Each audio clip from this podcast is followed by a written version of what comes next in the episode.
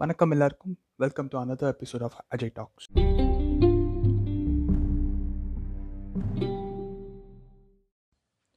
so இன்றைக்கி doctor B R அம்பேத்கரோட பிறந்தநாள். இந்தியாவில் ஈக்குவாலிட்டி கொண்டு வரணும் எல்லா அப்படின்னு எல்லா மக்களுக்கும் சேர்த்து போகிறான்னு ஒரு தலைவர் அவர்.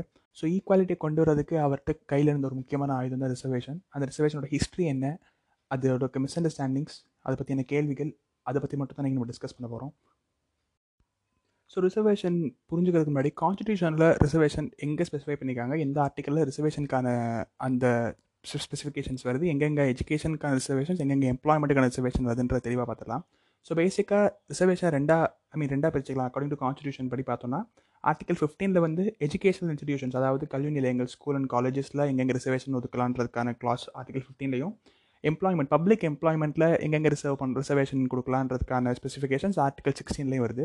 இது ரெண்டும் தான் ரிசர்வேஷன்ஸ்க்கான ஸ்பெசிஃபிகேஷன்ஸ் ஆர்டிக்கல் இருக்க ஐ மீன் கான்ஸ்டியூஷனில் இருக்க ஆர்டிகல்ஸ் ஸோ ஃபர்ஸ்ட் வந்து இப்போ ஆர்டிகல் ஃபிஃப்டீன் பற்றி பார்த்துருவோம் ஃபர்ஸ்ட் ஆர்டிகல் ஃபிஃப்டீன் என்ன சொல்லுது அப்படின்றத முதல்ல பார்த்துக்கலாம் அதுக்கப்புறம் நம்ம சப்டிவிஷன்ஸ் பார்த்துக்கலாம் என்னென்ன இருக்குது அப்படின்ட்டு. ஸோ ஆர்டிகல் ஃபிஃப்டீன் என்ன சொல்லுதுன்னா the state shall not discriminate against any citizen on the grounds only on religion race caste sex of place of birth அதாவது ரிலீஜன் மூலமாகவோ காஸ்ட் மூலமாகவோ இல்லை பிளேஸ் ஆஃப் பர்த் மூலமாகவோ எந்த இல்லை ஜாதி மூலமாகவோ எந்த ஒரு சிட்டிசனையும் வந்து டிஸ்கிரிமினேட் பண்ணக்கூடாது அப்படின்ற சொல்கிறது தான் ஆர்டிகல் ஃபிஃப்டீன் ஸோ இப்போ கேட்கலாம் இப்போது ஜாதி மூலமாக டிஸ்கிரிமினேட் பண்ணக்கூடாது அப்படின்னா எப்படி வந்து நம்ம ரிசர்வேஷன் வந்து இம்ப்ளிமெண்ட் பண்ணலாம்? இது எப்படி பண்ண முடியும் அப்படின்னு நம்ம கேட்கலாம் ஸோ இதில் இருக்க சப் கிளாஸஸ் தான் இப்போ நம்ம பார்க்க போகிறோம் இது என்ன சொல்லுதுன்னா ஆர்டிகல் ஃபிஃப்டீன் படி எதையும் யாரையும் இந்த மாதிரி பிரிக்கக்கூடாது. ஆனால் இதில் மூணு எக்ஸப்ஷன்ஸ் இருக்குது என்னென்னா ஃபர்ஸ்ட் எக்ஸப்ஷன் என்ன சொல்லுதுன்னா வந்து விமன் அண்ட் சில்ட்ரனுக்கு கவர்மெண்ட் அதாவது ஸ்டேட் நினச்சா அதாவது ஸ்டேட்ன்றது இங்கே கவர்மெண்ட்னு அர்த்தம் கான்ஸ்டியூஷன் படி. ஸோ கவர்மெண்ட் நினச்சா விமன் அண்ட் சில்ட்ரனுக்கு வந்து இம்ப்ரூவ்மெண்ட்டுக்கான எந்த ஏதாச்சும் ஒரு ஸ்கீம்ஸோ கொண்டு வரலாம். ரிசர்வேஷன்ஸ் விமனுக்கான ரிசர்வேஷன் வந்து கொண்டு வந்துக்கலாம். அப்படின்னு கான்ஸ்டியூஷனில் இருக்குது ஃபர்ஸ்ட் கிளா ஃபர்ஸ்ட் ஒரு டிவிஷன் செகண்டு என்ன சொல்கிறாங்கன்னா என்ன கொண்டு வராங்க? இங்கே தான் நம்ம முக்கியமாக ரிசர்வேஷனுக்கான அந்த அடித்தளம் வர்ற clause article fifteen clause four இந்த ஃபிஃப்ட் ஃபிஃப்டீன் கிளாஸ் ஃபோருக்கு ஆக்சுவலாக ஒரு பேக்ரவுண்ட் இருக்குது இது எப்படி இந்த ஃபிஃப்டீன் கிளாஸ் ஃபோர் வந்துச்சு? முன்னாடி இந்த ஃபிஃப்டீன் கிளாஸ் ஃபோர் இருந்துச்சா? இல்லை எப்படி வந்துச்சு? அப்படின்றதுக்கான ஒரு பேக்ரவுண்ட் இருக்குது ஃபிஃப்டீன் கிளாஸ் ஃபோருக்கு ஸோ முதல்ல ஆர்டிகல் ஃபிஃப்டீன் கிளாஸ் ஃபோர் என்ன சொல்லுது அப்படின்னு பார்த்தலாம் என்ன சொல்லுதுன்னா கவர்மெண்ட் வந்து socially and educationally back backward classes இந்த வார்த்தை ரொம்ப முக்கியம். எந்தெந்த கிளாஸ்லாம் சமூக ரீதியாகவும் கல்வியாயும் பிற்படுத்தப்பட்டு இருக்காங்களோ அவங்களோட முன்னேற்றத்துக்காக என்ன பண்ணலான்னா சில ஸ்கீம்ஸ் வந்து கொண்டு வந்துக்கலாம். அதாவது இவங்கள வந்து எக்ஸப்ஷன் நான் சொன்னல அந்த எந்த சிட்டிசனும் வந்து பிரிக்கக்கூடாது. ஜாதி ரீதியாவோ இல்லை மத ரீதியாவோ பிரிக்கக்கூடாதுன்னு சொன்னதில் சப்டிவிஷன்ஸாக பார்த்துட்ருக்கோம். ஃபர்ஸ்ட் விமன் பார்த்தோம். இப்போ இருக்குது ஃபிஃப்டீன் கிளாஸ் ஃபோர் தான் நான் சொல்லிட்டுருக்கேன் என்னென்னா so socially and educationally backward கிளாஸஸ்க்கான முன்னேற்றத்துக்காக கவர்மெண்ட் வந்து ஸ்பெஷல் ப்ரொவிஷன்ஸ் உண்டாக்கிக்கலாம் அப்படின்றத அந்த ஃபிஃப்டீன் கிளாஸ் ஃபோருக்கான என்ன ஃபிஃப்டீன் கிளாஸ் ஃபோருக்கான விளக்கம் இதுதான். அதாவது இந்த இதில் தான் வந்து நம்ம பார்த்த reservation reserving seats for educational institutions educational இன்ஸ்டிடியூஷன்ஸில் seat reserve பண்ணுறதுக்கான ப்ரொவிஷன் வந்து இந்த ஆர்டிகல் ஃபிஃப்டீன் கிளாஸ் ஃபோரில் தான் இருக்குது பட் இந்த ஆர்டிகல் ஃபிஃப்டீன் கிளாஸ் ஃபோர் வந்து கான்ஸ்டியூஷன் உருவாக்கும் போது இருந்துச்சா அப்படின்னு கேட்டால் இல்லை. இது வந்து ஃபர்ஸ்ட் கான்ஸ்டியூஷனல் அமெண்ட்மெண்ட் அதாவது முதல் சட்ட திருத்தம். அப்போது ஆட் பண்ணப்பட்டது தான் இந்த article fifteen clause four so article fifteen clause four முதல்ல எப்படி இதுக்கான ஹிஸ்ட்ரி எங்கே? எப்படி முதல் சட்ட திருத்தத்தில் இது ஆட் பண்ணாங்க? அப்படின்னு நம்ம தெரிஞ்சுக்கணும்னா இதுக்கான ரூட் ரிசர்வேஷனுக்கான ரூட் எங்கே இருந்துச்சு முதல்ல அப்படின்னு நம்ம ஃபஸ்ட் பார்க்கணும். ஸோ இந்த ரிசர்வேஷன்ற கான்செப்ட் வந்து நைன்டீன் டுவெண்ட்டி எயிட்லேயே மெட்ராஸ் கவர்மெண்ட் இங்கே நீதி கட்சி ஆட்சியில் இருந்தபோது சுப்பராய கவுண்டர்ன்றவர் இங்கே சீஃப் மினிஸ்டராக இருந்தார். அவரோட பீரியடில் தான் ஃபஸ்ட் ஃபஸ்ட்டு வந்து இங்கே ரிசர்வேஷனுக்கான அந்த அந்த ரூட் வந்து ஃபஸ்ட் ஆரம்பிக்கிறது அந்த பீரியடில் தான்.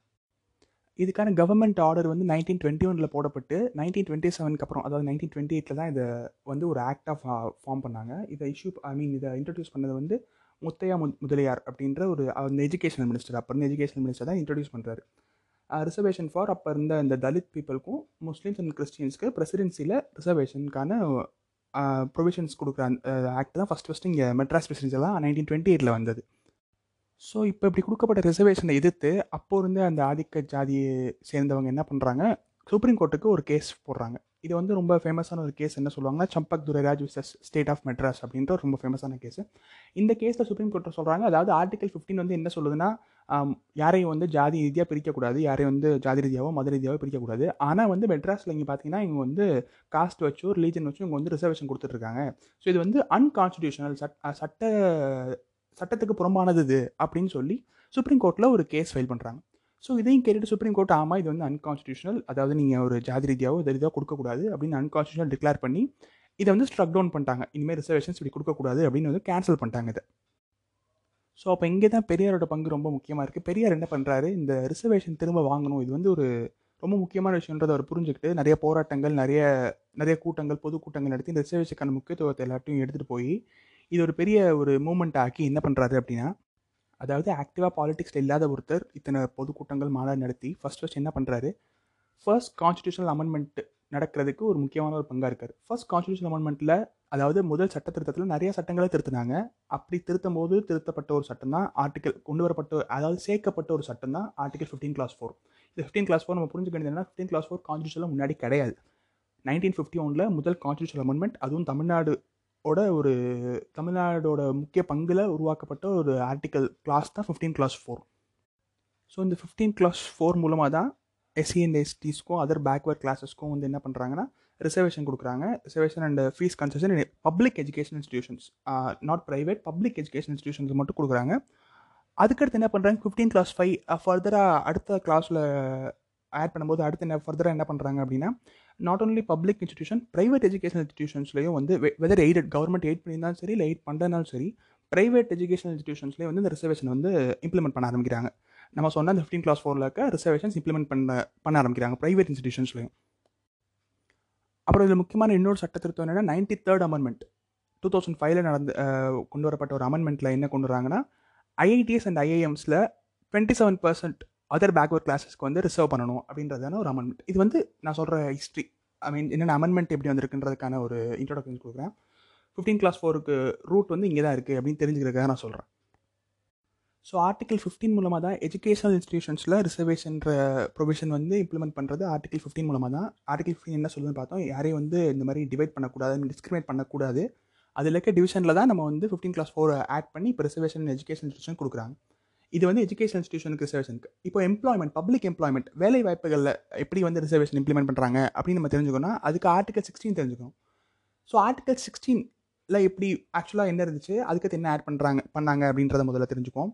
ஆர்டிகல் சிக்ஸ்டீன்றது என்னென்னா equality of opportunity in public employment அதாவது பப்ளிக் எம்ப்ளாய்மெண்ட்டில் வேலை கொடுக்கும்போது மத ரீதியாவோ இல்லை ஜாதி ரீதியாவோ யாரையும் வந்து பாகுபாடு பார்த்து பிரிக்கக்கூடாது. அந்த மாதிரி பார்த்து டிஸ்கிரிமினேட் பண்ணி வேலை வாய்ப்பு வழங்கக்கூடாது அப்படின்றதான் ஆர்டிகல் சிக்ஸ்டீன் இந்த ஆர்டிகல் சிக்ஸ்டீனில் நான் சொன்ன மாதிரி எப்படி ஃபிஃப்டீனில் எக்ஸப்ஷன்ஸ் இருந்துச்சோ அதே மாதிரி இதில் ஒரு மூணு எக்ஸப்ஷன்ஸ் இருக்குது அதில் இப்போ நமக்கு தேவைப்படுற அந்த எக்ஸப்ஷன் அதாவது ரெண்டாவது எக்ஸப்ஷன் மட்டும் என்னென்னு பார்த்துக்கலாம். அது என்ன எக்ஸப்ஷன்னா த ஸ்டேட் கேன் ப்ரொவைட் அதாவது இந்த கவர்மெண்ட் என்ன பண்ணலான்னா அடிக்வெட்லி ரெப்ரசன்ட் ஆகாத கிளாஸ் அதாவது ஒரு பப்ளிக் எம்ப்ளாய்மெண்ட் ஃபார் எக்ஸாம்பிள் ஏதோ ஒரு செக்டார் எடுத்துக்கும் அந்த செக்டாரில் வந்து ஒரு நூறு போஸ்ட் இருக்குன்னா அந்த நூறு பேஸ்ட்டில் வந்து ஒரு போஸ்ட்டில் ஒரு அறுபது போஸ்ட் வந்து ஃபார்வர்ட் கேர் கம்யூனிட்டி தான் இருக்காங்க ஒரு நாற்பது தான் இருக்காங்க.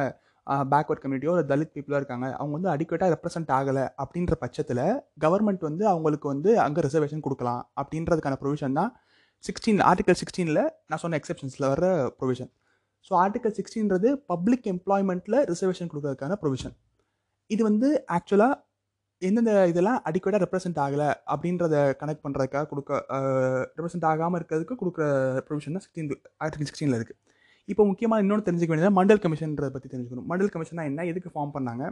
எப்படி அது வந்து ரிசர்வேஷனில் இம்பாக்ட் இருந்துச்சு அப்படின்றத பற்றி தெரிஞ்சுக்கணும். ஸோ நைன்டீன் செவன்ட்டி நைனில் மொராஜி தேசாய் கவர்மெண்ட் பீரியட் இருந்தபோது என்ன பண்ணுறாங்க பிபி மண்டல் அப்படின்றது கீழே ஒரு கமி ஒரு கமிட்டி ஃபார்ம் பண்ணி என்ன பண்ணுறாங்க அதாவது அவர் ஒரு மெம்பர் ஆஃப் பார்லிமெண்ட் தான் வரும் பிபி மண்டல்ன்றவர். என்ன ஃபார்ம் என்ன பண்ணுறாங்க மண்டல் கமிஷன் ஃபார்ம் பண்ணி socially and educationally backward classes other then schedule caste and schedule tribes SC ST தவிர மற்ற எந்தெந்த கிளாஸ்லாம் சோஷியலி அண்ட் எஜுகேஷனலி பேக்வேர்டாக இருக்காங்க அப்படின்னு தெரிஞ்சுக்கணும் அப்படின்றதுக்காக ஃபார்ம் பண்ணுற கமிஷன் தான் மண்டல் கமிஷன் இப்போ நம்ம சொன்ன ஆர்டிகல் சிக்ஸ்டீன் கிளாஸ் ஃபோர் படி ஏற்கனவே எஸ்சி எஸ்டிஸ்க்கு பப்ளிக் எம்ப்ளாய்மெண்ட்டில் ரிசர்வேஷன் இருந்தது. ஸோ நைன்டீன் செவன்டீன்லாம் என்ன பண்ணுறாங்க மண்டல் கமிஷன் ஒன்று சென்டரில் ஃபார்ம் பண்ணி மொராஜி தேச கவர்மெண்ட்டில் சொல்கிறாங்க எஸ்சிஎஸ்டி தவிர்த்து யார் யாரெல்லாம் இந்த மாதிரி பேக்வர்ட் கிளாஸஸாக இருக்காங்க? சோஷியல் அண்ட் எஜுகேஷன்லேயும் முக்கியமானது அது எக்கனாமிக்கலி கிடையாது. அது ஏன் நான் பின்னாடி சொல்கிறேன் சோஷியல் அண்ட் எஜுகேஷன் பேக்வர்டு யார் யார் இருக்காங்க அப்படின்றதுக்கான ஒரு கமிஷன் தான் மண்டல் கமிஷன் ஸோ இந்த கமிஷன் என்ன பண்ணுது? நைன்டீன் எயிட்டியில் ரிப்போர்ட் சப்மிட் பண்ணுது. ரிப்போர்ட் சப்மிட் பண்ணி மொத்தம் three three thousand seven forty three caste வந்து என்னவா இருக்குன்னா இந்த மாதிரி socially and educationally backward backward கிளாஸாக தான் இருக்குது இந்த த்ரீ செவன் ஃபோர் த்ரீ காஸ்ட்ன்றது மொத்தம் fifty two percent of the population மொத்த பாப்புலேஷனில் fifty two percent of the population இந்த மாதிரி எஜுகேஷன்லி அண்ட் சோஷியலி பேக்வர்டாக தான் இருக்காங்க. Other than SC and ST அப்படின்னு அவங்க ரிப்போர்ட் சப்மிட் பண்ணுறாங்க நைன்டீன் எயிட்டியில் அதுபோக அவங்க என்ன ரெக்கமெண்ட் பண்ணுறாங்கன்னா கவர்மெண்ட் ஜாப்ஸில் எஸ்சிஎஸ்டி தவிர்த்து ஓபிசி அதர் பேக்வர்ட் கிளாஸஸ்க்கு டுவெண்ட்டி செவன் பர்சன்ட் ரிசர்வேஷன் கொடுக்கணும் மொத்த கவர்மெண்ட் ஜாப் போஸ்ட்டில் அப்படின்றத அவங்களோட ரெக்கமெண்டேஷன் ஸோ இந்த ரெக்கமெண்டேஷன் வந்து அப் அடுத்திருந்த இந்திரா காந்தி கவர்மெண்ட்டோ அதுக்கடுத்து வந்த ராஜீவ் காந்தி கவர்மெண்ட்டோ வந்து இதை இம்ப்ளிமெண்ட் பண்ணல இந்த ரெக்கமெண்டேஷனை இம்ப்ளிமெண்ட் பண்ணல. ஸோ இதுக்கடுத்து வர விபி சிங் கவர்மெண்ட் வந்து நைன்டீன் நைன்ட்டியில் என்ன பண்ணுறாங்க இதை வந்து பத்து வருஷம் கழிச்சு ரிப்போர்ட் பண்ணது நைன்டீன் எயிட்டியில் பத்து வருஷம் கழிச்சு நைன்டீன் நைன்ட்டியில் விபி சிங் கவர்மெண்ட் வந்து வருது. அப்போ தான் என்ன பண்ணுறாங்க இதை வந்து பாஸ் பண்ணுறாங்க இந்த ரெக்கமெண்டேஷன் வந்து என்ன பண்ணுறாங்க twenty seven percent government jobs வந்து ஓபிசிக்கு வந்து ஒதுக்கிடலாம் அப்படின்னு வந்து டிக்ளேர் பண்ணுறாங்க நைன்டீன் நைன்ட்டியில் ஸோ இந்த நைன்டீன் நைன்ட்டியில் அது டிக்ளேர் பண்ணும்போது இந்தியா ஃபுல்லாக நிறைய போராட்டங்கள் நடந்துச்சு. நிறைய பேர் தீ வச்சு கொளுத்திக்கிட்டாங்க. அந்த அளவுக்கு மிகப்பெரிய ஒரு போராட்டம் நடந்துச்சு இந்தியாவில் இந்த இது இதுக்கு அப்போஸ் பண்ணி கொண்டு வரணுன்ட்டு ஸோ அப்படி இருக்கும்போது இதை வந்து இதை யூஸ் பண்ணி அதுக்கடுத்து விபிஎஸ்சிங்க அடுத்து பிஜேபியிலேருந்து கவர்மெண்ட்டுக்கு வந்தது வந்து நரசிம்மராவ் தான். நரசிம்மராவ் கவர்மெண்ட் வந்தார். ஸோ அவர் என்ன பண்ணுறாரு இந்த ப்ரொவிஷனில் வந்து ரெண்டு எக்ஸ்ட்ரா ஆட் பண்ணலாம் அப்படின்னு ஆட் பண்ணுறாரு என்ன பண்ணுறாரு இந்த ஓபிசி நம்ம பிரிக்கிறோம் இல்லையா? ஓபிசிக்கு வந்து பப்ளிக் ஜாப்ஸில் ரிசர்வேஷன் கொடுக்குறது பிரிக்கிறோம்ல அப்படி பிரிக்கும்போது அந்த ஓபிசிலே போரர் செக்ஷனுக்கு வந்து கொடுக்குற ரிசர்வேஷன் கொடுக்குறது அப்படின்றது ஒரு ஐடியா கொண்டுறாரு. அது போக இன்னொன்று என்ன கொண்டு வராரு? இப்போ கொண்டு வந்திருக்க அந்த டென் பர்சன்ட் எக்கனாமிக்கலி வீக்கர் செக்ஷனுக்கு ரிசர்வேஷன் கொடுத்துருக்காங்க. இப்போ கொண்டு வந்திருக்காங்க. இந்த ரிசர்வேஷன் வந்து அவர் நைன்டீன் அப்போது நரசிம்மராவ் கவர்மெண்ட் வந்து அதாவது விபிஎஸ்சிங்க அடுத்து நரசிம்மராவ் வந்தார் இல்லையா? அப்பயே வந்து அந்த டென் பர்சன்ட் ரிசர்வேஷன் வந்து இம்ப்ளிமெண்ட் பண்ணலாம். அப்படின்னு ரெண்டு ரெக்கமெண்டேஷனை அவர் கொடுத்தாரு. ஏற்கனவே இந்த இந்த பப்ளிக் எம்ப்ளாய்மெண்ட்டில் இந்த ரிசர்வேஷனில் புதுசாக அந்த ரெண்டு புதுசாக அந்த ரெண்டு ப்ரொவிஷன்ஸை அவர் ஆட் பண்ணுறாரு ஸோ அப்போ தான் நைன்டீன் நைன்டி டூவில் மண்டல் கேஸ்னு ஒரு ஃபேமஸான கேஸ் நடக்குது. அப்போ என்ன பண்ணுது? இந்த ஆர்டிகல் சிக்ஸ்டீன் கிளாஸ் ஃபோரில் இருக்க இப்போ ஆட் பண்ண புது ப்ரொவிஷன் டென் பர்சன்ட் வந்து எக்கனாமிக்கலி வீக்கர் செக்ஷன் கொடுக்கலாம். அதாவது இப்போ நம்ம ஓபிசியில் ஒதுக்கி இருக்க தவிர எக்ஸ்ட்ரா இருக்க அந்த ஃபார்வர்ட் காஸ்ட்டில் இருக்கவங்களுக்கு எஸ்சி எஸ்டிஸ் ஓபிசிஸ் இதை தவிர்த்து எக்ஸ்ட்ரா இருப்பாங்க இல்லையா? அவங்களில் வீக்கர் செக்ஷனுக்கு தான் அந்த டென் பர்சன்ட் ரிசர்வேஷன் ஒரு கொடுத்தது. இந்த ரிசர்வேஷன் வந்து சுப்ரீம் கோர்ட் வந்து அன்கான்ஸ்டியூஷனல் தடுக்குது. ஏன்னா இப்போ நான் சொன்ன முன்னாடி சொன்னேன் சோஷியலி அண்ட் எஜுகேஷனலி பேக்வேர்டுக்கு தான் ரிசர்வேஷன் கொடுக்கணுன்றது தான் கான்ஸ்டியூஷனோட ஒரு ஸ்பெசிஃபிகேஷன் அப்படி இருக்கும்போது எக்கனாமிக்கலி பேக்வேர்டு அப்படின்ற புது டேர்மை இங்கே கொண்டு வர முடியாது அப்படின்னு சொல்லி கான்ஸ்டியூஷன் வந்து ஸ்ட்ரைக் டவுன் பண்ணுது. ஐ மீன் சுப்ரீம் கோர்ட் வந்து ஸ்ட்ரைக் டவுன் பண்ணுது. அந்த அப்படி இப்படி ப்ரொவிஷன் கொண்டு வர முடியாது ஸ்ட்ரைக் டவுன் பண்ணுது. ஸோ ஸ்ட்ரைக் டவுன் பண்ண சுப்ரீம் கோர்ட் இன்னும் வந்து ஒரு அஞ்சு ரூல்ஸும் சொல்லி ஸ்பெசிஃபிகேஷன் சொல்லுது இப்படி தான் வந்து ரிசர்வேஷன் வந்து நீங்கள் இம்ப்ளிமெண்ட் பண்ணணும் அப்படின்ட்டு. அதில் முக்கியமான ஒரு ஸ்பெசிஃபிகேஷன் நமக்கு இப்போ தேவைப்படுற ஸ்பெசிஃபிகேஷன் என்னென்னா ஃபிஃப்டி பர் இந்த ரிசர்வேஷன் மொத்த ரிசர்வேஷன்றது நீங்கள் ஒதுக்குற அந்த எஸ்சி எஸ்டிஸ் ஓபிசிஸ் இந்த மொத்த ரிசர்வேஷன் வந்து டோட்டலில் ஃபிஃப்டி பர்சன்ட்டை தாண்டக்கூடாது அப்படின்னு சொல்லுது. ஆனால் இங்கே தான் முக்கியமான விஷயம் பார்க்க வேண்டியது இருக்குது தமிழ்நாட்டில் மட்டும் இந்தியாவிலேயே மொத்த வேறு எந்த எந்த ஸ்டேட்லையும் கிடையாது. தமிழ்நாட்டில் மட்டும் இருக்க ரிசர்வேஷன் சிக்ஸ்டி நைன் பர்சன்ட் இந்த சிக்ஸ்டி நைன் பர்சன்ட் எப்படி கன்வின்சிங்காக கொண்டு வந்தாங்க அப்படின்னா சுப்ரீம் கோர்ட்டில் தமிழ்நாட்டில் வந்து இந்த பேக்வர்ட் கிளாஸ் கம்யூனிட் கம்யூனிட்டி அதாவது social and educationally backward people வந்து ரொம்ப பாப்புலேஷன் அதிகமாக இருக்காங்க அப்படின்னு சொல்லி இந்த பா இந்த பர்சன்டேஜை இன்க்ரீஸ் பண்ணது தமிழ்நாடு மட்டும்தான். வேறு எங்கேயுமே இந்த சிக்ஸ் ஃபிஃப்டி தாண்டி கிடையாது. ஃபிஃப்டி பர்சன்ட் தாண்டி கிடையாது.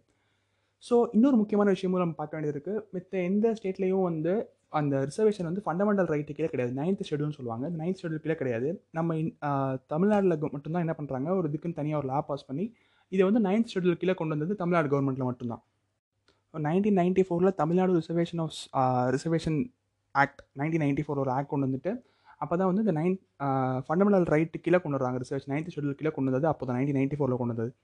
ஏன் இப்படி கொண்டு வந்தாங்க அப்படின்னா அதை வந்து சேலஞ்ச் பண்ண முடியாது. ஃபண்டமெண்டல் ரைட்டாக இருக்கும்போது அது ஒரு அப்சல்யூட் ரைட்டாக மாறிடுது. அதை வந்து நீங்கள் சேலஞ்ச் பண்ண முடியாது. பர்சன்ட்றதை நம்ம சுப்ரீம் கோர்ட் ஃபிஃப்டி பர்சன்ட் தான் சொல்லியிருக்கு. இதுக்கு மேலே நம்ம வந்து எப்படி கொடுத்தாங்க அப்படின்னு வந்து அதை கேள்வி கேட்க முடியாது. ஏன்னா இப்போ ஃபண்டமெண்டல் ரைட்டுக்கு நம்ம தமிழ்நாடு கவர்மெண்ட் கொண்டு வந்துருச்சு. ஸோ இதுதான் பேசிக்காக ஒரு அவுட்லைன் எப்படி எந்த ஆர்டிக்கலில் எங்கே ரிசர்வேஷன் கொடுத்துருக்காங்க எப்படி வந்துச்சு எந்தெந்த மண்டல் கமிஷன் போட்டு எப்படி கொண்டு வந்தாங்கன்னு அவுட்லைன் இதுதான். இப்போ அடுத்து வந்து ரிசர்வேஷன் பற்றி நிறைய கொஸ்டின்ஸ் இருக்கும் நிறைய பேர்த்துக்கு ரிசர்வேஷன் நிறைய தப்பான புரிதல்கள் இருக்குது நிறைய பேருக்கு இன்னமும். அதை பற்றி லைட்டாக ஒரு ஓவர மேலாப்பில் ஒரு டிஸ்கஷன் மட்டும் பண்ணிடலாம். முதல்ல வந்து இந்த ரிசர்வேஷன் ஒன்று எல்லாரும் டார்கெட் பண்ணுறது வந்து இந்த எஸ்சி எஸ்டிஸ்க்கு இருக்க ரிசர்வேஷன் தான் எல்லோரும் மெயினாக டார்கெட் பண்ணுறது டார்கெட் பண்ணி என்னமோ அந்த ரிசர்வேஷனால தான் நம்மளுக்கு சீட்டு போயிடுச்சு எங்களுக்கு வந்து இப்போ நமக்கு வந்து சீட்டு போனது அவங்களுக்கு கொடுக்குற ரிசர்வேஷனால தான் போயிடுச்சு அவங்க மார்க் கம்மியாக எடுத்து அவங்க உள்ளே வந்துடுறாங்க. அதனால தான் நமக்கு சீட்டு போயிடுச்சு அப்படின்னு நான் சொல்கிறது ஃபார்வர்ட் கம்யூனிட்டி டார்கெட் பண்ணுறேன்னு சொல்ல பிசி எம்பிசி நம்மளே வந்து என்ன பண்ணுறோம் இந்த மாதிரி எஸ்சி எஸ்டி தான் வந்து கொடுக்குறாங்க. அவங்க நல்லா நமக்கு உள்ளே போக முடியல அப்படின்னு நம்ம நினச்சிட்டு இருக்கோம். பட் ஆக்சுவலாக எப்படி நம்ம ப்ரொபோஷனேட்டாக எப்படி பிரிச்சிருக்காங்க அப்படின்றத நம்ம தெரிஞ்சுக்கணும். பேக்வர்ட் கிளாஸுக்கு தேர்ட்டி பர்சன்ட்டும் மோஸ்ட் பேக்வர்ட் கிளாஸுக்கு டுவெண்ட்டி பர்சன்ட்டும் ஷெடியூல் காஸ்ட்டுக்கு எயிட்டீன் பர்சன்ட்டும் ஷெடியூல் ட்ரைப்ஸ்க்கு ஒன் பர்சன்ட்டும் அதாவது ஷெடியூல் காஸ்ட்டை விட பேக்வர்ட் கிளாஸுக்கும் மோஸ்ட் பேக்வர்ட் கிளாஸுக்கும் தான் ஒதுக்கீடு அதிகம். அதுவே அந்த புரிதல் பேசிக்கான புரிதல். நிறைய பேத்துக்கு இருக்கும் தான் பட் ஆனால் இந்த புரிதலே இல்லாமல் நிறைய பேர் வந்து இந்த ஷெடியூல் காஸ்ட் கொடுக்குற அந்த ரிசர்வேஷன் மட்டும் டார்கெட் பண்ணி பேசுறதை நான் பார்த்துருக்கேன். ஸோ வந்து இவங்க எப்படி வந்து கம்மியான மார்க் எடுத்து உள்ளே வர்றாங்க அப்படின்னா வேறு ஒன்றும் கிடையாது. இப்போ நூறு சீட் இருக்குன்னா என்ன அர்த்தம்னா முப்பது சீட் உங்களுக்கு இருபது இப்படி ஒதுக்கியிருக்காங்க இல்லையா? அறுபத்தொம்பது சீட்டு மொத்தம் அறுபத்தொம்பது பர்சன்டேஜ் மித்த இருக்க அந்த முப்பத்தொரு பர்சன்ட் வந்து ஓப்பன் காம்படிஷன் ஓசின்றது ஓப்பன் காம்படிஷன் மித்த எல்லாருமே அதில் சீட்டுக்கு வந்து அந்த சீட்டுக்கு எலிஜிபிள் ஸோ இந்த அறுபத்தொம்போது சீட்டு வந்து முப்பது வந்து பிசிக்கு இருபது எம்பிசிக்கு பதினெட்டு எஸ்சிக்கு ஒரு பர்சன்ட் எஸ்டிக்குன்னு இருக்குது அப்போ அந்த பதினெட்டு சீட்டில் அவங்க கம்யூனிட்டியில் இருக்கவங்க மட்டும் தான் உட்கார முடியும். அப்போ அந்த அவங்க கம்யூனிட்டியில் இருக்கவங்க உட்காரும்போது எப்படி உள்ளே உட்கார வைப்பாங்கன்னா அதில் தான் இந்த கட் ஆஃப் படி வர்றது. அப்படின்னா என்ன எடுத்தோம்னா தொண்ணூற்றி மூணு எடுத்தோன்னே ஒன் ஒன் நைன்ட்டி ஃபைவ் எடுத்தேன்னு உள்ள வரான் அதே மாதிரி சொன்ன மாதிரி ஒன் செவன்ட்டி எடுத்தோம்லாம் டாக்டர் ஆகிறான் ஒன் எயிட்டி எடுத்தோம்னா டாக்டர் ஆகிறான் ஆஹா கிடையாது. ஒன் நைன்ட்டி ஃபைவ் எடுத்தோ ஒரு ஒன் நைன்ட்டி எடுத்தோ டாக்டர் ஆகிறான் அப்படின்னா என்ன எடுத்தோம்னா அவங்க கம்யூனிட்டியில் முன்னாடி ஃபஸ்ட் மார்க்கே அவ்வளோதான் இருக்குது ஏன் அப்படி இருக்குது ஏன்னா ரெண்டாயிரம் வருஷமாக அவங்கள படிக்க விடல. யாரும் அவங்கள படிக்க விடாமல் பண்ணியிருக்கோம். இத்தனை வருஷமாக அவங்கள படிக்க விடாமல் பிளண்ட் ஆகிருக்கோம் நம்மளோட அவங்க ரொம்ப ஐ மீன் எஸ்சி எஸ்டிஸை ரொம்ப ஒரு ஒதுக்கி அவங்கள தீண்டாமைன்ற ரொம்ப ஒரு கொடூரமான விஷயத்தை பண்ணி ரொம்ப தாழ்ந்து தா- தாழ்த்தப்பட்டு இருந்திருக்காங்க தமிழ்நாட்டிலையும் சரி எல்லா இந்தியாலையும் சரி. ஸோ அப்படி இருக்கும்போது ஒரு ஒரு மூணு நாலு தலைமுறை வந்து படிப்பே இல்லாத ஒரு தலைமுறைக்கு ஃபஸ்ட்டு டைமாக படிக்கிற ஒரு தலைமுறை அவ்வளோதான் மார்க் எடுக்க முடியும். அப்படி இருக்கும்போது நைன்டி த்ரீ நைன்டி ஃபோர் எடுக்கிறானா அவங்க குரூப்பில் இருக்க ஃபஸ்ட் எடுத்தவன் தான் நைன்டி த்ரீ நைன்டி ஃபோர் எடுத்தவன். அந்த பதினெட்டு பர்சன்ட்குள்ளே அவன் போட்டி போடுறான். அப்படி இருக்கும்போது நம்ம வந்து நம்ம கொடுக்கப்பட்ட தேர்ட்டி பர்சன்ட்லையோ இல்லை ஓப்பன் காம்படிஷன்லையோ போட்டி போட்டு உள்ளே போடணுமே ஒழிய அவனுக்கு கொடுத்த பதினெட்டு பர்சன்ட் நோட்டை சொல்லி ஒன்றும் ஒன்றுமே பிரயோஜனம் கிடையாது. அப்புறம் இன்னொரு முக்கியமான விஷயம் இந்த ரிசர்வேஷன்றத வந்து ரிசர்வேஷன் புரிஞ்சுக்காம ஆக்சுவலாக எப்படி புரிஞ்சுக்கணும் ரெப்ரசன்டேஷன் புரிஞ்சுக்கணும். இது ரிசர்வேஷன்றது ஒரு என்ன சொல்கிறதுனா ப்ராப்பராக அதிக பவர் டிஸ்ட்ரிபியூஷனுக்காக ஒரு முக்கியமான ஒரு ஒரு ஒரு விஷயம் தான் ரிசர்வேஷன்றது பவர் டிஸ்ட்ரிபியூஷன் அப்படின்னா ஃபார் எக்ஸாம்பிள் ஒரு ஜுடிஷியல் சிஸ்டம் எடுத்துப்போம். ஜுடிஷியல் சிஸ்டம் நாலு ஜட்ஜ் இருக்கான். நாலு ஜட்ஜும் வந்து நம்ம நமக்கு சம்மந்தம் இல்லாத ஆளாக இருக்கான்னா எப்படி அங்கே போய் நம்ம ஜட்ஜ்மெண்ட் எதிர்பார்க்க முடியும்? எப்படி நம்ம நமக்கான நீதி எங்கே கிடைக்கணும் எப்படி எதிர்பார்க்க முடியும்? அப்படி இருக்கும்போது நாலு ஜட்ஜ்னா எல்லா மக்களும் ரெப்ரசென்ட் பண்ணுற ஜட்ஜும் அங்கே இருக்கணும். கரெக்டாக அப்படி இருக்கும்போது தான் நம்மளுக்கான நீதியோ எதுவுமே கிடைக்குது. இப்போ நான் சொல்கிற ஜட்ஜ் ஜுடிஷியலில் மட்டும் இல்லை எந்த ஒரு செக்டார்லையும் எல்லா மக்களையும் ரெப்ரசென்ட் பண்ணுற விஷயம் இருக்கணும் அப்படின்னு உருவாக்கப்பட்டதான் ரிசர்வேஷன் ஆக்சுவலாக ரிசர்வேஷன் கிடையாது ரெப்ரசன்டேஷன் முக்கியமான அது அந்த புரிதல் இருக்கணும் முதல்ல. ஸோ அதிகாரன்றது எல்லாரோட கையில் இருக்கணும் அப்படின்றத கொண்டு வந்தால் தான் ரிசர்வேஷன் அதாவது ரெப்ரசன்டேஷன் அப்புறம் இன்னொரு ரொம்ப கேவலமான ஒரு ஒரு ஆர்குமெண்ட் வைப்பாங்க லைக் அம்பேத்கர் சொன்னார் பத்து வருஷத்துலேயே வந்து ரிசர்வேஷன் முடிச்சு விட்றலாம் அதுக்கப்புறம் வந்து இருக்கக்கூடாது அம்பேத்கரே சொல்லியிருக்காரு. இல்லை அப்படிலாம் ஒன்றும் சொல்லல. கான்ஸ்டியூஷன் அசம்பிளியில் சொன்னது என்னென்னா ஒரு பத்து வருஷத்துக்கு அப்புறம் ஒரு எவாலுவேஷன் பண்ணலாம். மீன் ரிசர்வேஷன் வந்து எந்த அளவுக்கு சொசைட்டியில் வந்து இம்பாக்ட் ஏற்படுத்தியிருக்கு எந்த அளவுக்கு இம்ப்ரூவ்மெண்ட் இருக்குன்னு ஒரு எவாலுவேஷன் தான் பத்து வருஷத்துக்கு ஒர்க்காக பண்ணணும்னு சொல்லியிருக்காங்க. அதோடய பத்து வருஷம் நிப்பாட்டிடலாம் அப்படிலாம் அம்பேத்கரும் சொல்ல யாரும் சொல்ல அது ஒரு விஷயம். அப்புறம் இன்னொன்று வந்து இந்த முக்கியமாக எல்லாம் பேசுறது ரிசர்வேஷன் சொன்னோன்னே என்ன பண்ணுறாங்க கஷ்டப்படுறவங்களா அத்தனை பேர் இருக்காங்களே. இதான் நிறைய பேர் நான் கேட்ட வரைக்கும் சொல்கிற விஷயம் தான். கஷ்டப்படுறவங்க இருக்காங்க கஷ்டப்படுறவங்க இருக்காங்க. அவங்களுக்குலாம் கொடுக்கலாமே அப்படின்னு. முக்கியமாக புரிஞ்சுக்க வேண்டியதுன்னா ரிசர்வேஷன்றது ஒரு புவர் அலிவியேஷன் ப்ரோக்ராம் கிடையாது. அதாவது ஏழைகளை தூக்கி விடுற ப்ரோக்ராம் கிடையாது. ஏழைகளை வந்து தூக்கி விடுறதுக்கு இது பண்ணுறதுக்கு நிறைய ப்ரோக்ராம் இருக்குது நான் சொன்ன மாதிரி ரிசர்வேஷன் ரிசர்வேஷன் கிடையாது. ரெப்ரசன்டேஷன் எல்லா எல்லா மக்களுக்கும் எல்லா மக்களுக்குமான பிரதிநிதித்துவ பிரதிநிதித்துவம் வந்து எல்லா இடத்துலையும் இருக்கணும் அப்படின்னு கொண்டு வரப்பட்டது தான் ரிசர்வேஷன் இப்போ டாக்டர்னா டாக்டருக்காரன் அவன் ஒருத்தன் மட்டும் டாக்டர் ஆகக்கூடாது. எல்லாரும் டாக்டர் இருக்கும் இப்போ ஐஐடி ப்ரொஃபஸர்னா ஐஐடி ப்ரொஃபஸர் வந்து ஒரு ஜாதியில் இருக்க மட்டும் ஐஐடி ப்ரொஃபஸர் ஆகக்கூடாது. ஆனால் இப்போ அப்படி தான் இருக்குது இந்தியாவில் அது ஒரு விஷயம். அப்படி இருக்கக்கூடாது அப்படின்னு கொண்டு வரப்பட்டது விஷயம் தான் ரிசர்வேஷனை தவிர எல்லாரும் பண ஏழைகளாக இருக்கவங்களை வந்து முன்னாடி கொண்டு வரணும். அவங்களுக்கு இது கொடுக்கணுன்ற நோக்கம் ரிசர்வேஷன் நோக்கம் கிடையாது. அதுக்கு நிறைய ப்ரோக்ராம் இருக்குது அது நம்ம இதோட சேர்க்கறது வந்து முட்டாள்தனம் மிகப்பெரிய முட்டாள்தனம். ஸோ இப்போ ரிசர்வேஷன் எப்போ தான் ஒழியும் எப்போ தான் வந்து இதை இது பண்ணிடலாம் அப்படின்னா ஒன்றும் இல்லை சிம்பிளான விஷயம். நம்ம ரிசர்வேஷன் எப்போ முடியும்னா ஜாதி ரீதியாக எப்போ நம்ம ஒடுக்காமல் இருக்கோம்? எப்போ ஆணவக்கோள் நடக்காமல் இருக்குது அப்படின்னு பார்த்தா முடிஞ்சு போச்சு. ஆணவக்கோள் நடக்காமல் ஒரு நாள் வருது. ஜாதி ரீதியாக ஒதுக்க மாட்டோம் ஒடுக்க மாட்டோம் யாரையும். ஜாதி ரீதியாக யாரையும் பிரிக்காமல் இருக்கோம். ஒரு சமமான ஒரு ஒரு சமுதாயம் உருவாயிருச்சு அப்படின்னும் போது ரிசர்வேஷன் ஆட்டோமேட்டிக்காக கரைஞ்சிடும் அப்போ நம்ம க- கேமியான்னு கத்த தேவையில்லை. ரிசர்வேஷன் ஒழுங்க ரிசர்வேஷனாக தான் நாடு கெட்டு போகுது அப்படின்னு நம்ம கத்த வேண்டிய அவசியமே இருக்காது.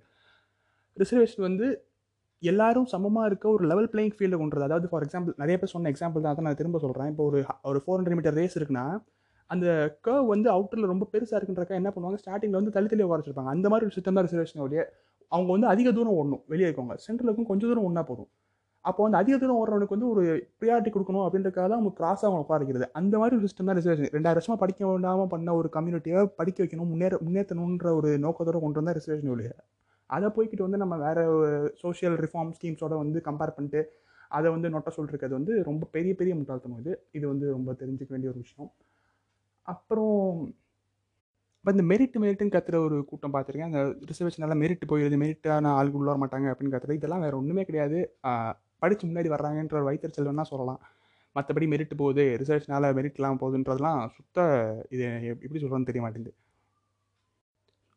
இதை சொல்லலைன்னா வந்து நாலஞ்சு கேஸ் ரேராக இருக்க ஒரு கேஸை தூக்கிட்டு வந்து இந்த மாதிரி பணக்கார ஒருத்தர் இருக்கான். பணக்கார எஸ்டியில் ஒரு ஆள் இருக்காங்க. அவங்களுக்கு வந்து ரிசர்வேஷன் கொடுக்குறது எப்படி கரெக்டாகும் அதனால இது இல்லையான்னு தூக்கிட்டு வர்றது.